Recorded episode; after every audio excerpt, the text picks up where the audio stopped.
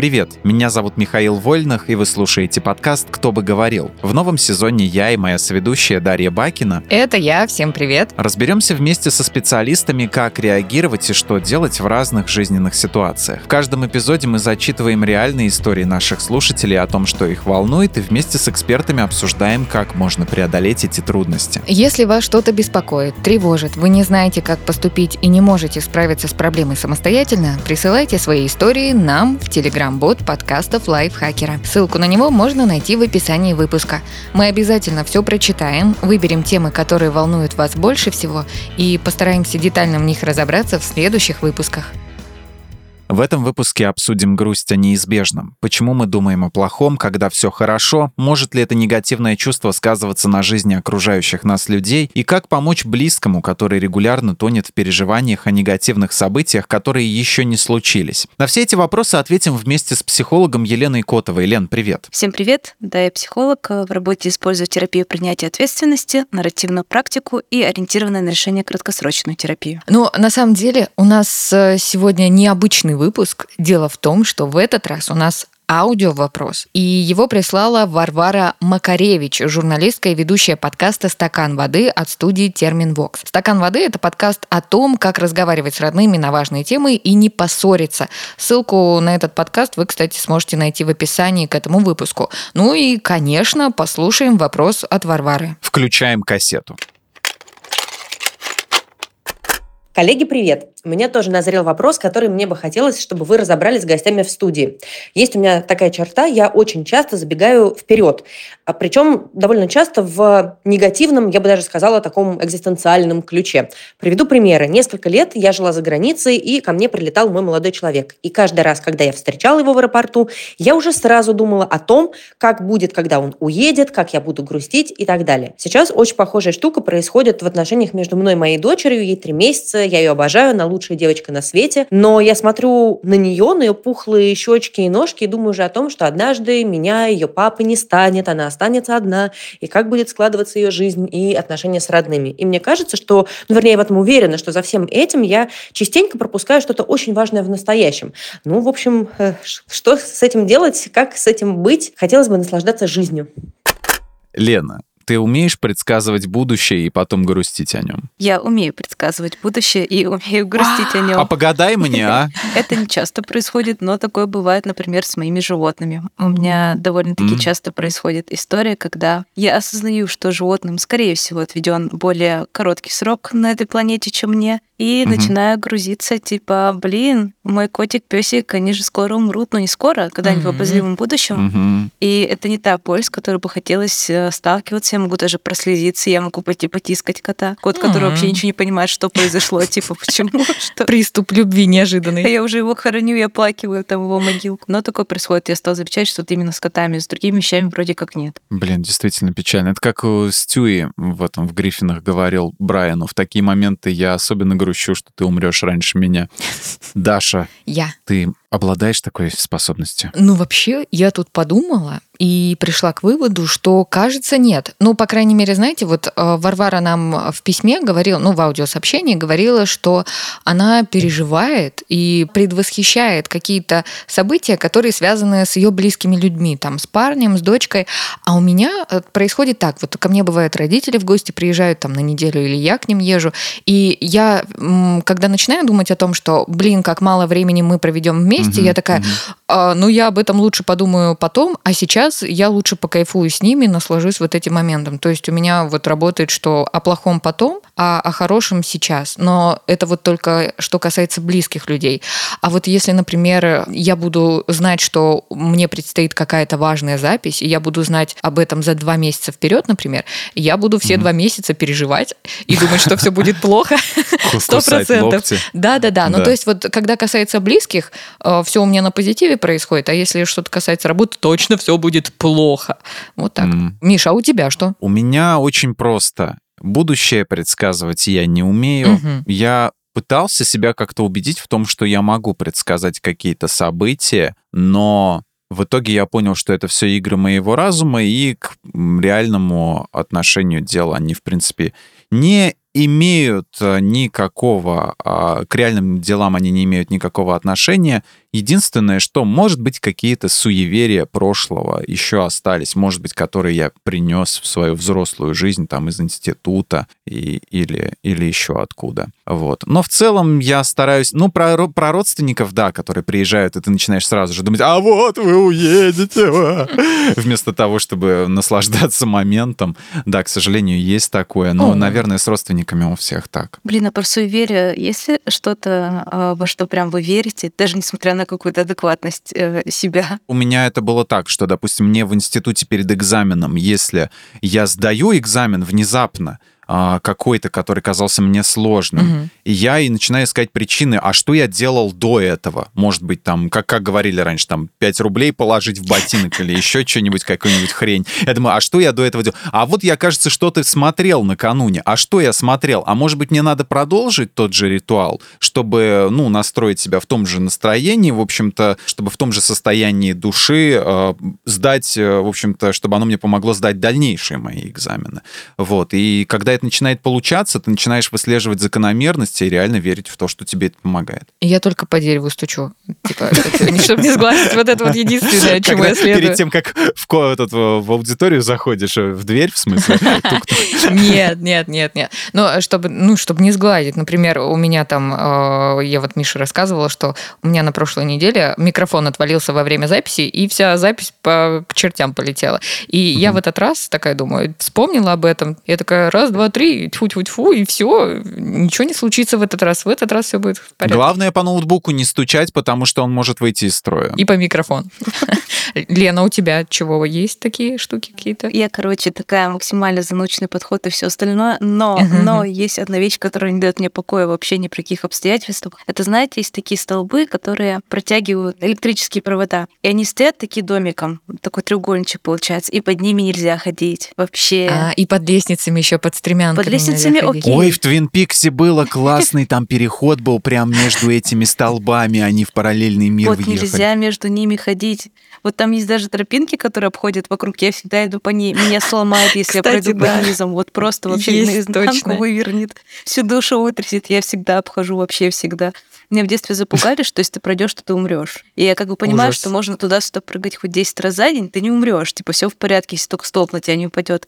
Но я не могу себя сломать. Это иррациональная часть пройти даже по каким-то кустам, лишь бы не под этой штукой. Жесть какая. Да. Ведь реально это мешает иногда нам жить. То есть ты вроде во всем понимаешь, что вот, во всем остальном ты просто прагматик из прагматиков, но как только доходит до твоей личной какой-то маленькой приметы, то все, тут же ты превращаешься в какого-то параноика, как будто сразу на тебе какое-то платье предсказателя, да, гадалки, перед тобой котел, как, не знаю, как в этом в «Острове обезьяну» предсказательница, да, и ты колдовать начинаешь, сразу начинаешь превращаться в мага, который на таро гадает. Можно все просто в шутку оборачивать, когда идешь с кем-то, ха-ха-ха, прикинь, есть такая примета, пройдешь, умрешь. Какие дураки люди, которые так делают, да? Вот. Человек не подумал, что я больной, слава богу, все хорошо, я в безопасности.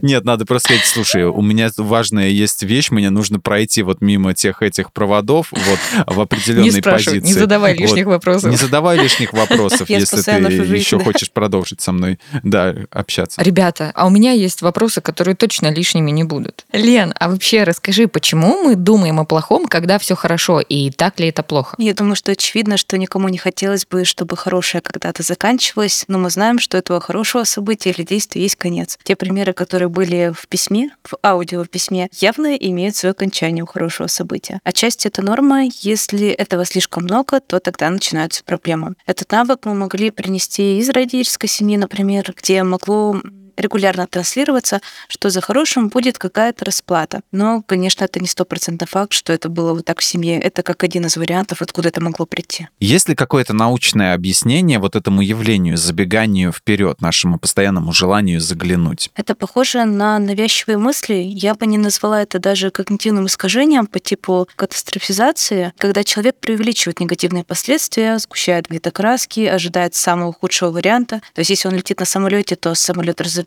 он опоздает на рейс, его багаж потеряют, то есть все самое плохое. это скорее похоже, да, на навязчивые мысли. Это было бы похоже на когнитивное искажение, когда мы думаем о том, что нас ждет впереди катастрофа, если бы при мыслях о смерти мамы и папы для дочки рисовался бы, например, какой-то сплошной ужас и кошмар. То есть человек подумал о том, что вот нас когда-то не станет, этот ребенок останется в этом мире там без нас, останется с какими-то другими родственниками, отношения у них будут стопудово плохие, а она вообще там не справится, все будет ужасно, она будет страдать. Вот это была бы история, когда мы сгущали краски. А переживать и расстраиваться от того, что в какой-то момент нас не будет рядом, это нормально, потому что это правда грустно. А вот Варвара в своем письме, аудиописьме, мы все время будем такую оговорку делать, потому что непривычно немножко, она приводит в пример переживания по поводу отъезда парня и что дочка в далеком будущем останется без родителей. И вот и тот, и другой пример – это неизбежные события. Вот как жить в настоящем моменте и не переживать о том, что неизбежно? Ну, то есть это 100% случится. Чё переживать, блин? Это правда неизбежные события, это правда 100% когда-нибудь случится. И это грустно, и переживать здесь совершенно нормально. Вопрос в том, сколько времени мы готовы отводить этим переживаниям. Угу. Не захватывает ли оно все вокруг, не парализует нас. Вот тогда начинаются проблемы, когда переживания перекрывают что-то важное для нас.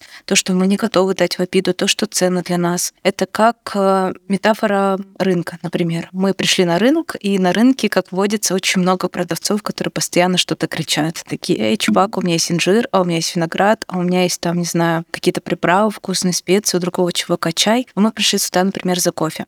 Мы идем мимо рынка и постоянно слышим, что кто-то нам что-то орёт, просит там купить, примерить, подойдите девушку, посмотрите. Можем заметить, что в какой-то момент на нас уже надели какие-то сапоги и такие типа: «О, это ваш размер, красота, у меня там зять такой носит, вообще сносу нет». Но мы понимаем, что мы пришли туда за кофе. Мы проходим мимо всех вот этих ларьков и доходим до кофе. А здесь такая история, что это очень хорошо ложится на жизнь. Вот эти вот переживания, навязчивые мысли — это как продавцы на рынке, которые постоянно будут что-то кричать, кого-то звать, зазвать куда-то, куда нам совсем не надо. Мы пришли сюда за кофе, и мы должны двигаться к кофе. И проблема начинается тогда, когда мы увлекаемся за продавцом и набрали там, не знаю, инжира, изюма, кучу всего. То, что мы хотели, мы не взяли, не дошли до того конечного пути, куда нам хотелось бы. Не прожили ту жизнь, которую бы хотели прожить. И по аналогии, например, с семьей, это может быть ценность у нашего автора письма, как вариант, быть хорошей мамой, прожить хорошую, прекрасную жизнь с семьей. Но когда приходят вот эти переживания, ей не удается нормально насладиться моментом, из-за того, что переживания мешают. То есть вот эти переживания — это ребята на рынке, которые ее зовут. А ее прекрасная жизнь с семьей — это кофе, за которым она пришла на этот рынок. То есть у нас цель не переживать, а переживать и делать, обогащать свою остальную жизнь, делать ее наполненной в той сфере, в которых нам надо. То есть продавцы всегда будут орать, они всегда будут куда-то звать, но мы знаем, куда мы идем, знаем, ради чего мы идем, почему нам это нравится. Мы можем на какой-то момент задержаться, но все равно вернуться туда, куда нам надо, что нам подходит. Здесь, наверное, надо опираться на то, какую жизнь хотелось бы прожить, то, чем хотелось бы наполнять эту жизнь. И даже если психологическое состояние кажется неблагоприятным, я бы сказала, что стоит идти к своей цели по мере сил. Особенно тогда, когда вот это психическое состояние неблагоприятное. Насколько это возможно. Потому что хотим мы этого или нет, но все, что у нас есть, это настоящее. Прошлое нам недоступно, вообще никак. Будущее хотя бы немного обозримо, но все равно не на 100%. У нас есть только настоящее. А знаете, я сейчас поняла, что, кажется, я немного Варвару понимаю. Ну, по крайней мере, вот она про дочку говорит, что думает, что они с мужем, их когда-то не станет, дочка останется одна, и как она будет жить.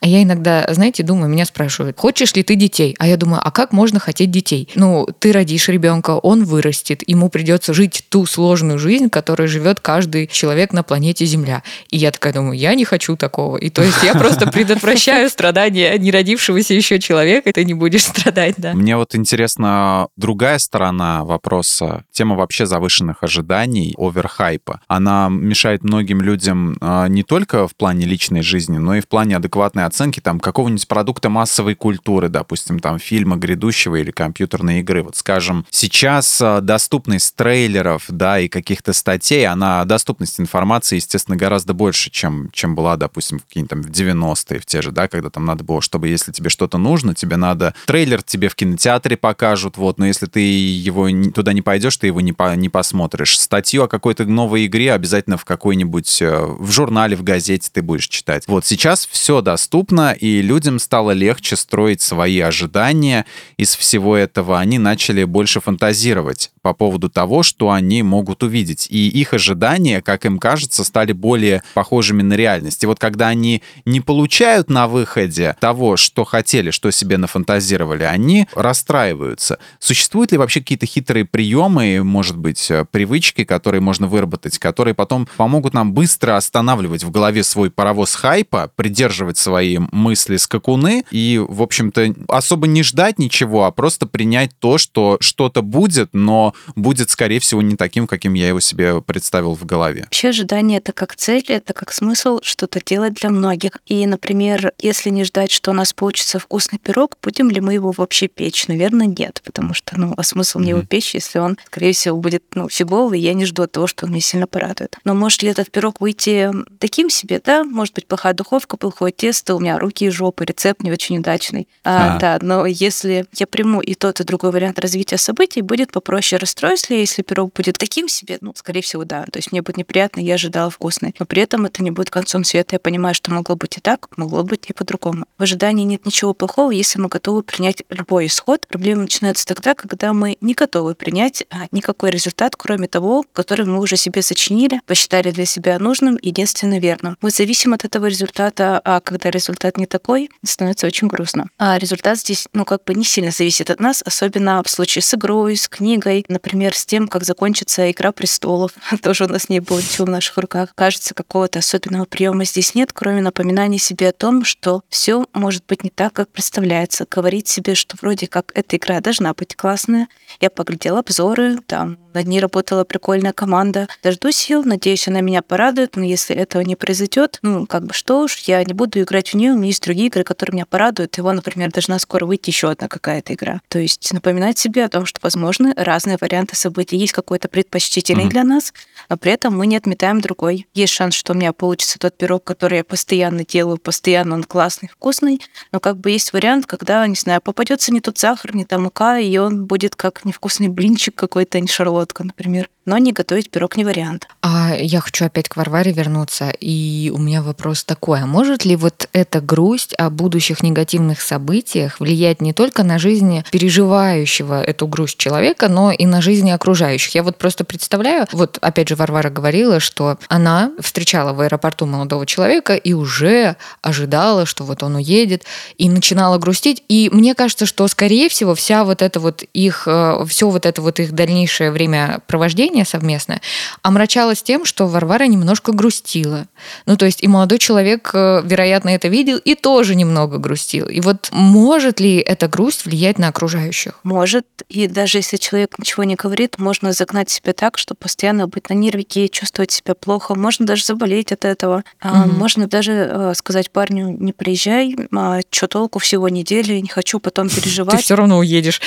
Да, этот опыт разлуки, туда-сюда просто как там подразнить. То есть мы можем даже просто отказаться от этого опыта, потому что мы столкнемся с этими переживаниями. Тогда мы потеряем еще и очень прекрасный опыт целой недели с близким и любимым человеком, которая, сопряжена здесь с разлукой, но без этой разлуки не получилось бы встречи, и также наоборот. Это как с животным. То есть, заводя животное, я понимаю, что у нас все равно отведен какой-то период времени, и, скорее всего, у него этот период сильно поменьше, чем мой. И что, заводя его, я как минимум получаю, приятную компанию, мягкую шерстку и все остальное, здоровский досуг, тепло, уют, а при этом получаю еще и такое не очень приятное событие, как уход этого питомца, необходимость брать на себя, например, какие-то не очень классные решения в плане усыпления. Я могла бы отказаться от этого опыта, но тогда бы я не испытала прелесть, наличия собаки в доме, кошки, этого всего. Знаешь, мне почему-то сразу подумалось, что это похоже на то, как стакан наполовину полон или наполовину пуст. На неделю приедет, это он меня подразнит и уедет, и я буду грустить. Или, вау, мы классную неделю проведем вместе, и это будет очень круто.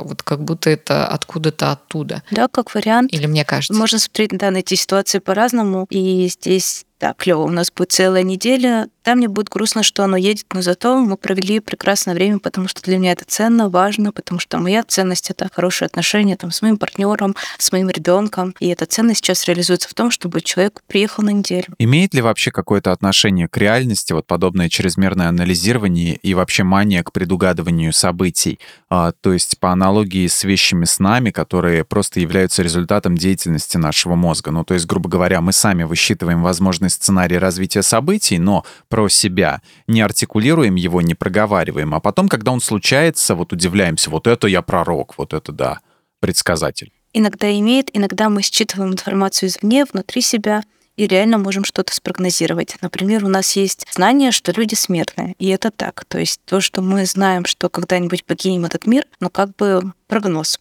Прогноз и вполне себе такой реальный прогноз. Иногда мы действуем очень избирательно и вылавливаем какие-то кусочки информации. Получается что-то в духе «хочу уйти из отношений, которые очень плохие, они не классные, мне некомфортно, они вообще не нравятся, но не могу уйти, ведь я больше никому не нужен, никто меня больше не полюбит, кому я вообще такой сдался». И как бы вот это как раз есть какая-то избирательная информация. Мы почему-то решили, что мы никому не сдались, нас никто не полюбит, мы никому не нужны. А если есть желание, мыслишки можно подвергать сомнению. То есть то, что нам кажется реальностью, можно поспрашивать себя, а это реально как бы реальность? Или я себе навыдумывала? Потому что есть какое-то знание, которое правда реально. То есть смертность, она, очевидно, есть. Мы смертные создания, пока другого варианта не дано. Но вот в случае с уходом из отношений, точно ли меня никто не полюбит? Вообще есть какие доказательства того, что там я вообще никому не нужен и не буду нужен? Есть вот эти моменты с тем, когда человек придумывает самый дерьмовый исход событий для себя при выходе из ситуации.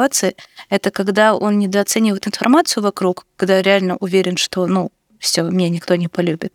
А есть вариант, когда человек для себя прогнозирует только плохие события. И они иногда сочетаются, а иногда не сочетаются. Иногда это недостаток информации, потому что человек вообще не видит хороших исходов. Типа мамка развелась, бабка развелась, все развелись, и никто не нашел себе потом партнера. Лучше бы алкаша, не знаю, Толика терпел.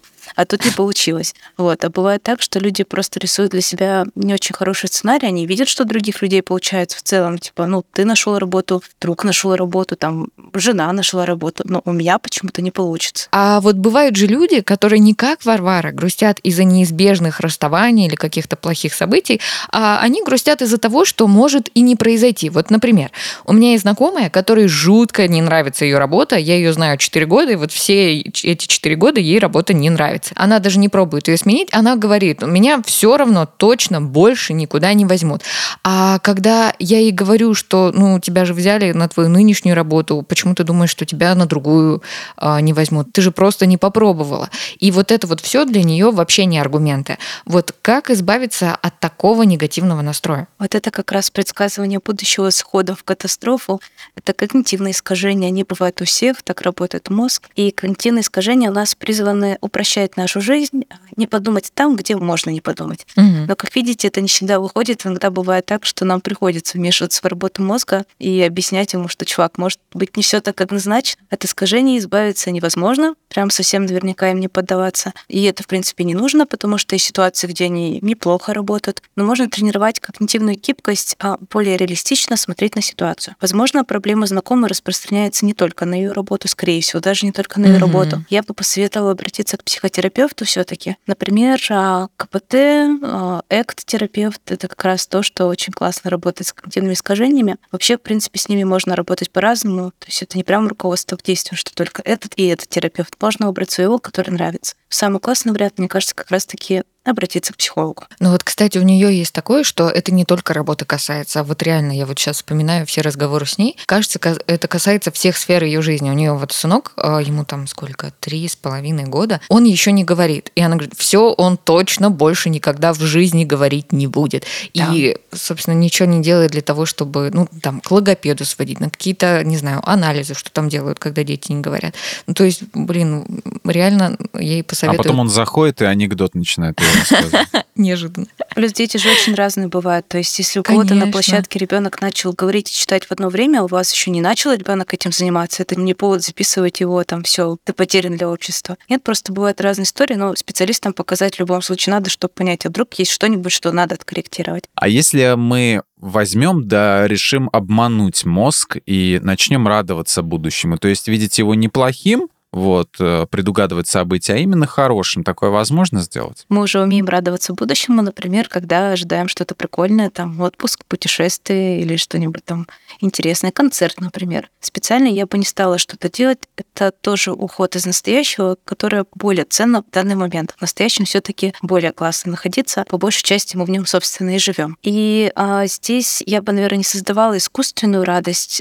Проще, наверное, чуть-чуть более реалистично постараться смотреть на вещи. вещи. Иногда, да, мозг надо разворачивать, показывать ему, что смотри, чувак, мы не только в болоте сидим, мы можем типа вот это, вот это, вот это, но излишних красок я бы, наверное, не добавляла. Ух, сейчас как обрадуюсь специально. Но если это не радостно, то это, наверное, и не радостно. А вот что делать, если близкий человек подвержен вот этой грусти о неизбежном? Опять я вспомню примеры Варвары. Вот если ее молодой человек видит, что Варвара грустит, ему больно от этого, вот можно ли ему как-то ей помочь или здесь только вот нужно обращаться к специалисту? Я думаю, что здесь можно человека поддержать, попросить рассказать, что он чувствует, попытаться узнать, что его беспокоит, попытаться понять его чувства, спросить, можно ли чем-то помочь и нужна ли вообще это какая-то помощь. Предложить специалиста как вариант, это хороший вариант, если видите, что это не какая-то минутная история, что человек прям загоняется, что-то набирает обороты. А если человек, наоборот, склонен грустить о том, что уже произошло, уходить в серьезную меланхолию по каким-то событиям, которые вот случились буквально недавно, и его воспоминания не успели еще настояться, что делать таким нытиком, да простят меня чересчур ностальгирующие чуваки? Дать себе время побыть с этой меланхолией. Человека могло что-то расстроить, такое случается, и это нормально. Стоит понаблюдать за этим чувством. Срок грусти может быть разный, варьироваться от степени тяжести события и ресурсов самого человека. Тут как бы могло быть разные истории. Кто-то мог потерять своего близкого и грустить довольно долго. Кому-то пришел отказ в работе или кого-то уволили, может тоже переживать какое-то разное свое время. Конечно, грусть — это не то, что хочется чувствовать, не то, что нравится проживать, но проживать ее нормально, естественно, и иногда нужно ее прям хорошенько отрефлексировать. А да, случилось какое-то события, да, оно грустное. И это нормально, потому что не все у нас в мире радует. А слушайте, у вас нет ощущения, что вот ждать плохое — это что-то из менталитета людей, живущих на постсоветском пространстве? Вот есть же вот это вот любимое наших бабушек и дедушек. Кстати, мне кажется, что наше поколение чуть-чуть от этого отходит. Вот это вот собираем деньги и силы на черный день, ведь обязательно что-то плохое случится. Ну и, к слову, плохое это действительно случается. Но просто почему-то мне кажется, что это вот только мы так делаем. Вот парень обязательно уедет. Надо сейчас начать страдать. И деньги тоже собирать. Парню на лечение? Да. Мне хочется ответить, что будто бы да, будто это наша черта, но моя выборка не настолько показательно. Мы не знаем, что там в Европе. Да, хоть у меня есть клиенты со всего мира, но они либо живут на постсоветском пространстве, либо уехавшие с этого пространства, и какие-то свои особенности мышления они все равно с собой утащили. То есть таких людей, которые разговаривают там на иностранном языке, живут вообще в другой культуре, у меня нет из клиентов, я бы не смогла им помочь, потому что мы не смогли бы договориться здесь. Вот. Вообще у нас, как у людей, у всех людей, в смысле независимо от какой-то там территориальной истории, больше процент мыслей, он негативный. Я не помню, до скольки, там, по-моему, то ли 60, то ли 70, и мы как бы, в принципе, думаем в сторону негативного. И лучше запоминаем негативный опыт. Например, если зайти на какой-то сайт, там, почитать отзывы, например, про таблетки, можно видеть, что в основном отзывы негативные. Мало да. Кто выпьет лекарства, они ему помогут, они подействуют очень классно, и человек зайдет, напишет какой-то хороший отзыв. Обычно это будет не очень хороший отзыв. Я поэтому советую не сильно вчитываться в отзывы людям, которые начинают принимать антидепрессанты, там, транквилизаторы или что-то такое, потому что вы зайдете и увидите, как человеку ничего не помогло, все было ужасно и плохо. Человек также запомнит опыт, когда он пришел в какое-то заведение, и там его невкусно накормили, не знаю, официант был груб, повар был груб, все было плохо, чем когда он поел вкусно или нормально, когда все прошло хорошо. Как бы это вроде для нас норма, для нашего мозга. Раньше было важно бдеть, быть осторожным. Не знаю, насколько это важно в текущем мире. Наверное, снова становится важным. Но у нас такая природа, что мы все-таки больше в негатив уходим. Но хороший вариант. Можно мозг доставать из этого негативного болота, отряхивать и показывать, чувак, ну посмотри. Посмотри, я мозг вытащил. Да, вот этот омепразол тебе помог. Не надо писать про него плохой отзыв или что-нибудь такое. Но это утрирую в плане, что ему можно показывать и другой опыт, чтобы он не концентрировался только негативно. Да, вот эта компания отказала тебе в работе, но до этого тебя хотели забрать к себе 3 компании. Ты передумал к ним идти, там до одной далеко ехать, до второй еще что-то там. Ты на рынке-то ценишься, то есть тебя выбирают, ты нравишься. Если ты не понравился конкретно этой компании, это не значит, что все, как бы кошмар, работы никогда в твоей жизни не будет. То есть иногда мозгу показывают, что, чувак, есть только, не только негативный исход, есть еще и другие варианты, и вот что мы можем с этими вариантами сделать. Лен, спасибо тебе за эти ответы и советы. Предлагаю подвести небольшой итог и ответить на несколько вопросов. Как помочь себе в моменте, когда словил себя на негативных мыслях о неизбежном будущем? Постараться пережить эти мысли. Это просто мысль, искорка в сознании, она не будет длиться вечно, она обязательно пройдет. Попробовать поисследовать свои переживания, замечать его силу, то, как это переживание ощущается в теле, как проживается эмоционально. И все это без попытки его сдерживать или остановить, просто побыть с ним. Как перестать беспокоиться о будущем и начать жить? Ставить целью не переставать беспокоиться и потом начинать жизнь, а начинать жить уже сейчас, прям так, прям с беспокойством, подумать о том, какой бы была ваша жизнь, что бы вы делали, если бы уже беспокойство стало меньше, и начать это делать. Стоит ли насторожиться, если обнаружил у себя эмоциональные крайности? То слишком радуешься мелочам, то грустишь из-за мелочей. Бывают сверхчувствительные люди, и если это мешает человеку, то можно разобраться в этой теме. Некоторые с этим успешно справляются, просто зная себе эту информацию, что могут расстроиться из-за ролика с собачкой, что могут там чрезмерно чему-то радоваться. И это неплохо, если это не доставляет какого-то неудобства. Пожелай нам всем хорошего настроения. Желаю нам всем хорошего настроения, удачи, любви и терпения. Прекрасное пожелание, Лен. Спасибо. Когда ты слышишь это от психолога, как будто на 10 очков больше хорошего настроения получаешь, чем обычно, от обычного человека. Это был подкаст «Кто бы говорил». Большое спасибо всем, кто слушал этот выпуск. Мы благодарим журналистку и ведущую подкаста «Стакан воды» Варвару Макаревич за аудиовопрос. И, конечно, огромное спасибо Лене Котовой за участие и за лучшие советы во вселенной. Лена, спасибо. Всегда пожалуйста. Напоминаем, что свои истории и вопросы вы можете присылать в наш телеграм-бот подкаста «Лайфхакера». Ссылка в описании. Слушайте нас на всех удобных платформах. Комментируйте, ставьте лайки и звездочки. Ну а мы с вами прощаемся. Пока. Всем пока. Пока-пока. Миллионы поцелуев и лучей добра всем.